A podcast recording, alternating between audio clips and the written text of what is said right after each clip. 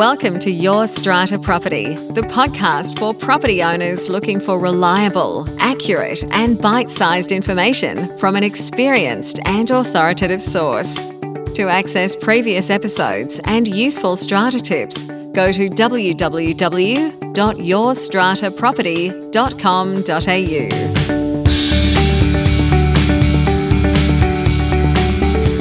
Hello and welcome. I'm Amanda Farmer and I have with me today Rena Van Elst. Hi, Rena. Hi, Amanda. How are you? I am good. Welcome to April. Did you get fooled on April Fool's Day? No, but I nearly did. you nearly did. what about uh, you? No getting past Rena. No, I am safe. So far, so safe. That's good. Uh, let's jump straight into it. What has been your challenge this week, Rena? My challenge this week has been Amanda dealing with strata committees and ha- the informal meetings that some of them are like to have. So in uh-huh. a sense, they're not putting out agendas. They just send like an informal meeting agenda to me, and then after that meeting, they then start to say, "Well, Rena, can you issue this work order, or can you accept this quote from this engineer, or can you do this and can you do that?" And I'm thinking, well, it's it's a bit hard because it's not really a valid meeting. Um, Yep. And to me, in a sense, there's no transparency for the other owners in the building. So, firstly, as we've discussed, I think in previous episodes, you need to include the agenda on the notice board. So that hasn't happened because it's an informal meeting. I think they actually advertise it to the other owners if they want to come, as far hmm. as I know, by I think by email. But then, hmm. then again, not all owners have email, so I'm not really sure exactly like how much people know about the meeting. But as far as I know from their attendees, it's never anyone except the committee anyway. So not as if like people are coming. Yeah. And so I was wondering, Amanda, how like what would be your recommendations in terms of dealing with this strata committee? Yeah. Well, we talked about it uh, back in episode one four nine of the podcast. Why we thought strata committees should be meeting regularly, mm. and the interesting thing is, and we covered this off in the webinar last week as well. There is no express requirement in our act for strata committees to meet, unlike the requirement to have an annual general meeting at least once in each financial year. We don't have that same requirement for strata committees. However, strata committees, I say, can only make legal decisions when they are in committee meeting unless it's something urgent or you know there's a danger a safety issue. Those kinds of things are generally delegated to your strata manager anyway to do that day-to-day stuff. But there's no reason why you shouldn't be convening regular committee meetings and making formal decisions that are, as you say, Rena, notified to owners and yeah. minuted. So if we think about a committee in the situation that you've outlined, Rena, that's not doing this, and how do we encourage them to do this? What I've seen work well perhaps unfortunately buildings learning the hard way it's when something goes wrong it's when a, an owner commences litigation points out to the tribunal that this committee, this building has not been following the legal requirements, points out that there's no transparency, that they don't know what's going on, that their issues are not getting dealt with, or there's some allegation that the committee is not being above board, even if they might be, they're doing they think mm. they're doing everything right and everything's in good faith. It's just it's not a good look. It doesn't look good. Mm. And when that litigation happens and is resolved either way, that committee then realizes the importance of having these regular formal meetings of complying with the legislation and they start to do it. So, is there a way to send that message to this committee that, hey guys, this is putting you at risk? Yeah. This is exposing you to personal liability because there may be some allegation down the track from a lot owner that you are acting negligently, that you are being self serving, that you are not acting in good faith. And we know you're not doing all those things, but unless there is a written record, a paper mm. trail mm. of agendas and minutes and proper decisions, it's very hard to answer that allegation. And you don't want to put yourselves in that position. Yeah, I totally agree, Amanda. Um, what I've suggested, I think also just as a partly a way to sort of mitigate this risk is to um, have a like a committee meeting in writing where we can sort of formalize the adoption of certain quotations and fee proposals just as a minimum so at least people can see what money is being spent um, and for what purpose. But i totally agree amanda that people don't realize that everything is fine and dandy when you know everyone's happy with what's going on. But the minute something goes wrong where an owner is unhappy with an outcome. Um, it could even be, for example, like a pet approval. I mean, in the day, even though there's there's a bylaw that says that for, for some of the schemes that they can have option A and the owners corporation can't unreservedly withhold consent. It's all about the person being aware that an application has been submitted. If it's their neighbour, either on the beside them or above them, um, I think it's important that you know that transparency and and the risk that's also placed on those committee members that the person liability that you mentioned. I mean, if they've been told a matter that, that they shouldn't be doing something a certain way, and then they obviously mm. act contrary to that advice, I'm not sure if their office bearers, you know, liability policy will, will actually kick in if it ever mm. came to such a, a serious consequence where you had to call on that insurance. So yes, reminding them of that risk, I think, will go a long way towards changing behaviour. That's my yeah. suggestion. But I think also what I find difficult to manage is if like other strata managers have let them do this in the past. This is where I find that people get into these habits and then you're trying to explain, no, this is not right. And so it's like sort of changing people's behaviors, which obviously is always, you know, difficult and time consuming, but hopefully we can get there eventually with this scheme. So, yep, for sure. Well, thanks for the advice, Amanda. Yeah. No, no problem. See how you go. My challenge for this week I am bringing an NCAT case to the table today, Rena, for a challenge. And this case is about tenants breaching bylaws. It is a case that was reported back in November 2018, so the end of last year. I will put a link to the case in the show notes. It's called Feletti and Eales, E A L E S, a tribunal case, as I said, New South Wales Civil and Administrative Tribunal.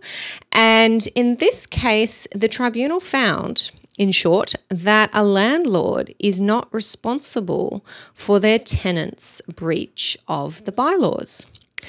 Now, this is really interesting, and I list it as a challenge because I think buildings really need to be aware of this now, and uh, I do have a suggestion for how you might want to deal with it. Um, what happened in this case was that the tenants were breaching the noise bylaw, so interfering with peaceful enjoyment, and the owners corporation pursued both the tenant and the landlord, the owner of the lot, saying that there was a breach of their noise bylaw. Now, that's something that you've probably heard me suggest from time to time when it comes to enforcing bylaws that it's important to involve the owner, the owner being the one with the financial, if you like, interest in the lot and the one who's most likely to take notice of letters from the owners corporation and deal with them and bring their tenant into line. But in this case, the tribunal held that there was no evidence of the landlord themselves creating the disturbance and disturbing the peace. So there was no basis for the tribunal to find that the landlord had breached the noise bylaw. So the bylaw that was in place was the standard noise bylaw. An owner or occupier of a lot must not create any noise likely to interfere with the peaceful enjoyment. Now, the owner, of course, said, Well, I didn't create any noise likely to interfere with the peaceful enjoyment. And the lesson that I think is here for buildings and for committees is that if you do want to have the option of pursuing an owner together with a tenant for a breach of a bylaw, then you need to make sure that your bylaws expressly make owners responsible for the actions of their tenant because otherwise the authority of this case is likely to be used to get the owner uh, off the hook, if you like. What do you think, Rena? So, Amanda, like who is taking the action against? Was it Sorry, I don't understand the case because yep. it's two people. So was it the owners corporation was not involved in this case at all? It was uh, the owner and occupier of another unit sought orders against the owner and occupier of the. Oh, okay, yeah, well that makes unit. sense because yeah. I mean I was going to say that really, I mean we have never ever recommended that an, an owners corporation take action against the owner when there's a bylaw breach for the very reason is that the owner is not the one that's committing the breach; it's the tenant. Mm-hmm. But what we do ask the owner to do, and this, and this has worked pretty much on every occasion that I've had to um, use it, Amanda, is we write to the agent and say, here are three, you know, breaches, you know, letters, notices, reminders. You know, clearly your tenant is actually breaching the lease because the lease contains all the bylaws, which which have to be now attached. And that's why a lot of agents now, when they're taking on a new tenant, they go, "Can you send us all the bylaws?" Because mm. they have to now attach them to the lease, and they and they form part of the residential tenancy lease. So therefore, when they're breaching any of the terms of the lease, which includes the bylaws, then that is a breach of their lease. So sometimes we have asked the landlord through their agent or directly to assist us in in terminating the lease based on these breaches. So concurrently, yeah, perfect. you know, you go down the the NCAT route where the owners corporation takes action against the tenant, and then side by side, we then write to the owner and through their agent or directly and, and seek their help because again it does make sense that you can't i mean the landlord may not even live in, in the country for example i mean they could live overseas but what they should do is obviously assist you know, the owners corporation or, or a lot owner or another party within the scheme to help use whatever tools are at their disposal, which is the residential tenancy lease, to try and help deal with, mm. with their tenant, who they really have the contractual relationship with.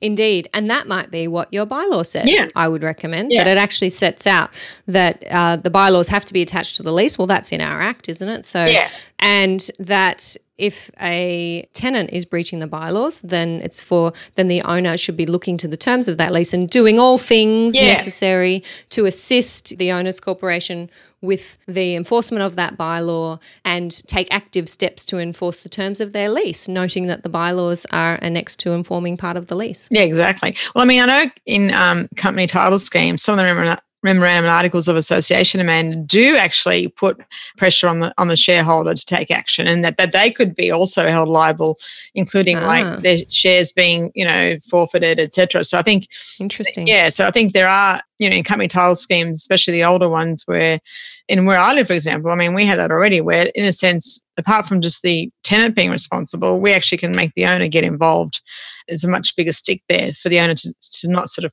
dig their head, head in the sand and, and, take action to assist the company mm. remedy any breaches of the bylaws or company rules in this case. So, mm. yep. Excellent.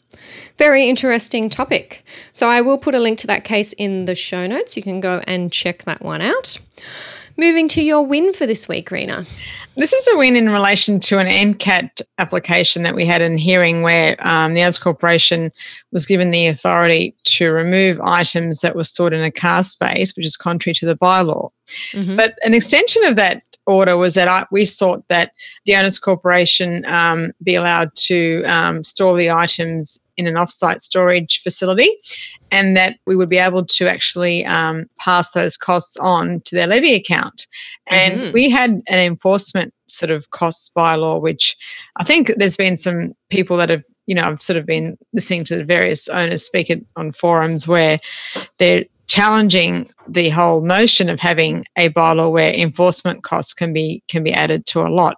But in this case, um, that was presented as part of our uh, request, and the uh, member at the time said, "Yep, that's fine.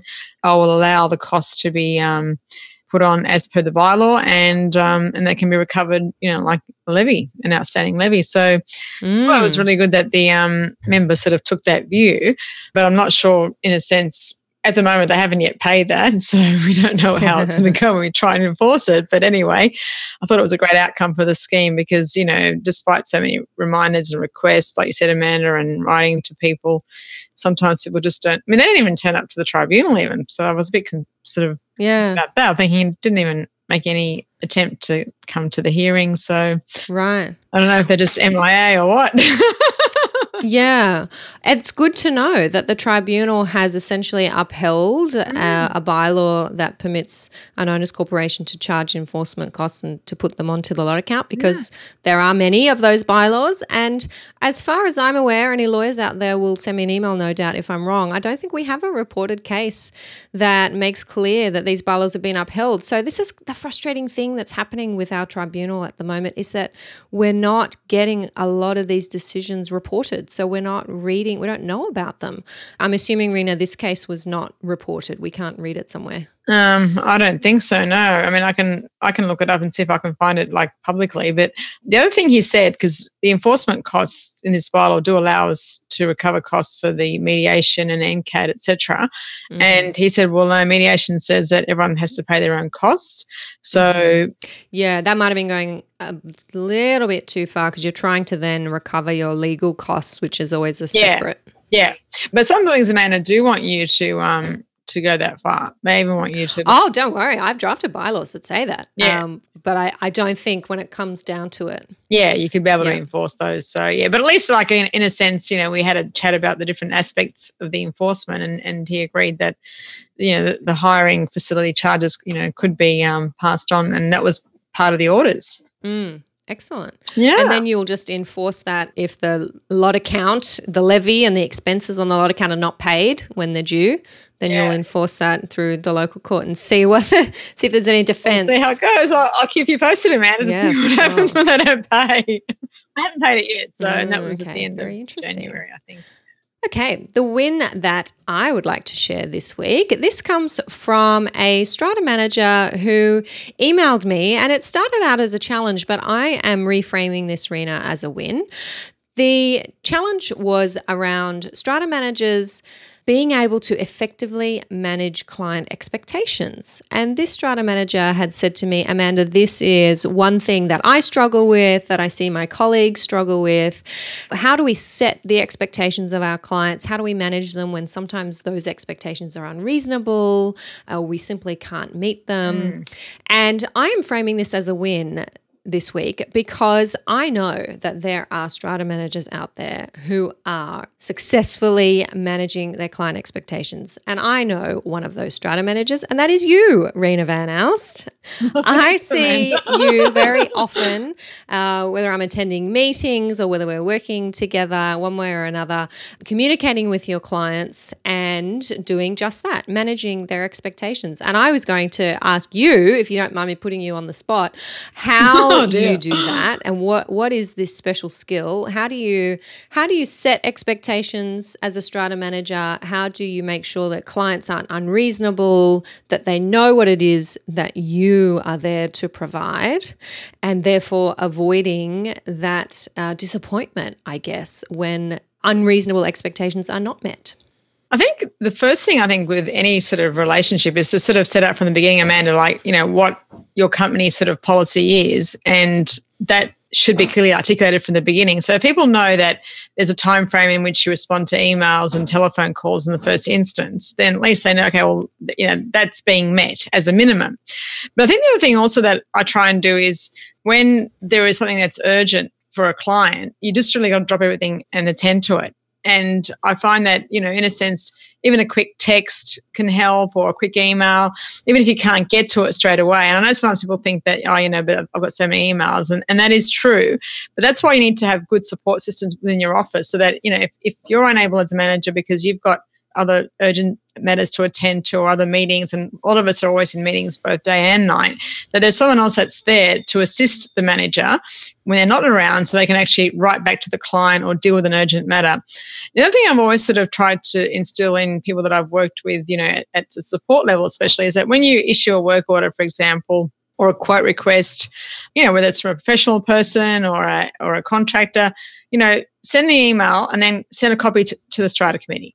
When you accept the quote, send a copy to the contractor and then send it to the strata committee. And then that'll reduce so much email traffic because people actually then know that you've already done what they've asked you to do. They don't have to say, Rena, have you done this or have you done that? It's, Mm. they know it's been done. So that's one way I think of trying to meet client expectations. It's half the time the clients don't really know what you're doing for them in the background. And it's funny, I think Amanda, you and I can share this story about a mutual um, client of, of ours and colleague who still is a lot owner and dealt with me when I was his strata manager, but Mhm. now he's become a strata manager. And now he understands on the, on the other side the amount of work that is done behind the scenes. And so people really sometimes don't understand what you're doing. And so part of that is to sort of communicate that. And then people can understand, well, hang on, yeah, like one thing I do find is that everyone thinks that their issue is the most important or, you know, and that's sometimes I think to do with personality types. And, and I think, you know, what I've done also with certain people that are that are unreasonable, Amanda, because there are unreasonable people in the world, which is part of life. But you, you sit down in the beginning, like I had someone today send an email, he rang yesterday, you know, and I even remember the time. It was 1245 because we had the, the email come through from our receptionist, 1245. And I wasn't in the office and my colleague um, wasn't able to return the call till 4.59 p.m. when she left a message on that person's voicemail. And the next day, you know, today I get this, you know, large email and this and that, and you know, like, and the person describing themselves as being unreasonable anyway, and hmm. wanting immediate attention, and that, which is, you know, it's, part of the personality of who I'm referring to. But I was right back. You called this time, responded this time. I'll ring you back later on this afternoon. And that was it. I thought, not going to, you know, so sometimes as a manager, you've got to just set down the parameters and demarcate, you know, mm. what is urgent and what is not urgent. Because sometimes there are times you've got to drop everything and attend to something, mm. and sometimes you know, it can wait. But sometimes if you always responding quickly all the time, I think people start to also um, assume that expectation. So I think it's just, yeah, it's one of those things like juggling so many balls in the air. It just becomes, but I think using resources more effectively in your office, trying to, you know, ensure that as a manager, people do have another person that can step in. I know a lot of offices don't have that because of the way that they're structured and, and how they how managers are enumerated and how mm. and what fees they're charging. But I think certain things do go a long way in trying to assist the manager to try and deal with client expectations. And um, yeah, I think I think people just like communications. I mean, I think people don't really like those emails where it says, you know, like we got you, you know, those automatic ones. I I find after a while they just yeah, start to yeah. annoy me. It's um, like I think just to that point about communications and i know with those auto responses what i suppose the companies are trying to do is is educate the client to not expect the reply yeah. in five minutes and you know i have a lot of emails and yeah. i'll get to it or i'm in a meeting or whatever it is i don't mind those ones when you're in a meeting the ones i'm talking about amanda was like we will respond to you in, yeah. three business days how you know like it's like a standard thing that you get with every email you send it's not like when you're out of the office. It's just every email you send, you mm. get that first thing back. Yes, it's definitely one way, and it's not everybody's way. I know uh, with my clients, I uh, attempt to set the boundaries and set the expectations early. And one of those is that I am not always available to speak on the phone because I might be in court or I might be in a meeting or I'm recording podcasts or maybe I'm parenting, whatever it is, I'm less likely to be found on the phone than I am on email or on SMS. So, what I do on the voicemail on my mobile telephone, and I get lots of calls through to my mobile because I share that number far and wide, my voicemail says, says, I would prefer it if you don't leave a voice message. You will get a faster response from me if you send me an SMS or an email. And that means that whether I am standing in the middle of a park with my little boy, or I am walking out of a meeting, or I've got a break between tribunal appearances, I can send you a quick SMS in reply to say, I've got that and this is what you should do next. Or I've got that and I will ring you at five o'clock when I am done. But it's otherwise difficult for me to answer the phone and speak. So I have found that over time, my clients, whether they're new clients or long term clients, because that's been their first encounter with me, they then start texting me and they start sending me emails and they realize that yeah. Amanda actually responds faster if we text her or email her. And it's wonderful because that's how I like to communicate. And my clients then have a realistic expectation about those communications. Yeah, no, that's a very good suggestion, Amanda. I think sometimes too, um, there are demographics that come into play um, for certain people that if they're a bit older that they don't know how to text or they, mm. you know, like they like to ring because you know that's just their preferred method of communication. Yep. It's how they've always communicated, and um, so I suppose in a sense, it's it's just trying to manage different types of people's communication styles and then try and make that fit in with with what you're doing so i mean even if you know let's say i get a message and i can't ring them back i know that they don't have a mobile i'll just ask for them, someone to say can you just call them back and tell them i'll ring them back like said, Amanda. exactly yeah and that's where your team comes in to be yeah. able to help you yeah, exactly. calls. I yeah, just, I think, and I think people don't mind as long as people know that you're not ignoring them. Not that you ever were, but yes. at least people say that, you know, yep, Rena's onto that, you know, yeah. or someone else from the office will, will, can deal with that. So, and yeah. sometimes that's what it is an email that says, I am not ignoring you, yeah. but I have been in a conference for two days. I have been presenting at an event. I, yeah. I've got your email. I'm not ignoring you. I am going yeah. to look at this. And I do that often. often yeah. That I that I do just send that one line. I'm working on it. I'm looking at it. You can expect this the next day. And anyone who's listening who has worked with me will be able to, that'll sound familiar to you because, yeah. Uh, and it's so helpful. It gets it off your shoulders, that burden of, oh my gosh, I have to do that or I have yeah, to Yeah, exactly, Amanda. And that person then knows that's okay. They don't need it done. They just need to know that you haven't forgotten about it yeah. and they're not being ignored. Yeah, or that it's in, in progress. Yeah, exactly. So thanks, Amanda. Thanks. Yeah. No, I'm so glad that I raised that topic and thank you to that strata manager for reaching out with it. Always important to share, I think, what we're doing in our respective professions and be able to share those actionable tips, I hope, with our listeners. Whether you're a manager or you're an owner who's juggling your own burdens or a committee member, um, helpful for all, I think. Exactly. All right. I think that's it for this week, Rena. Thank you so much, as always. Thank you, Amanda. See you next time. Catch you next time. Bye. Thank you for listening to Your Strata Property, the podcast which consistently delivers to property owners reliable and accurate information about their strata property. You can access all the information below this episode via the show notes at www.yourstrataproperty.com.au. You can also ask questions in the comments section, which Amanda will answer in her upcoming episodes. How can Amanda help you today?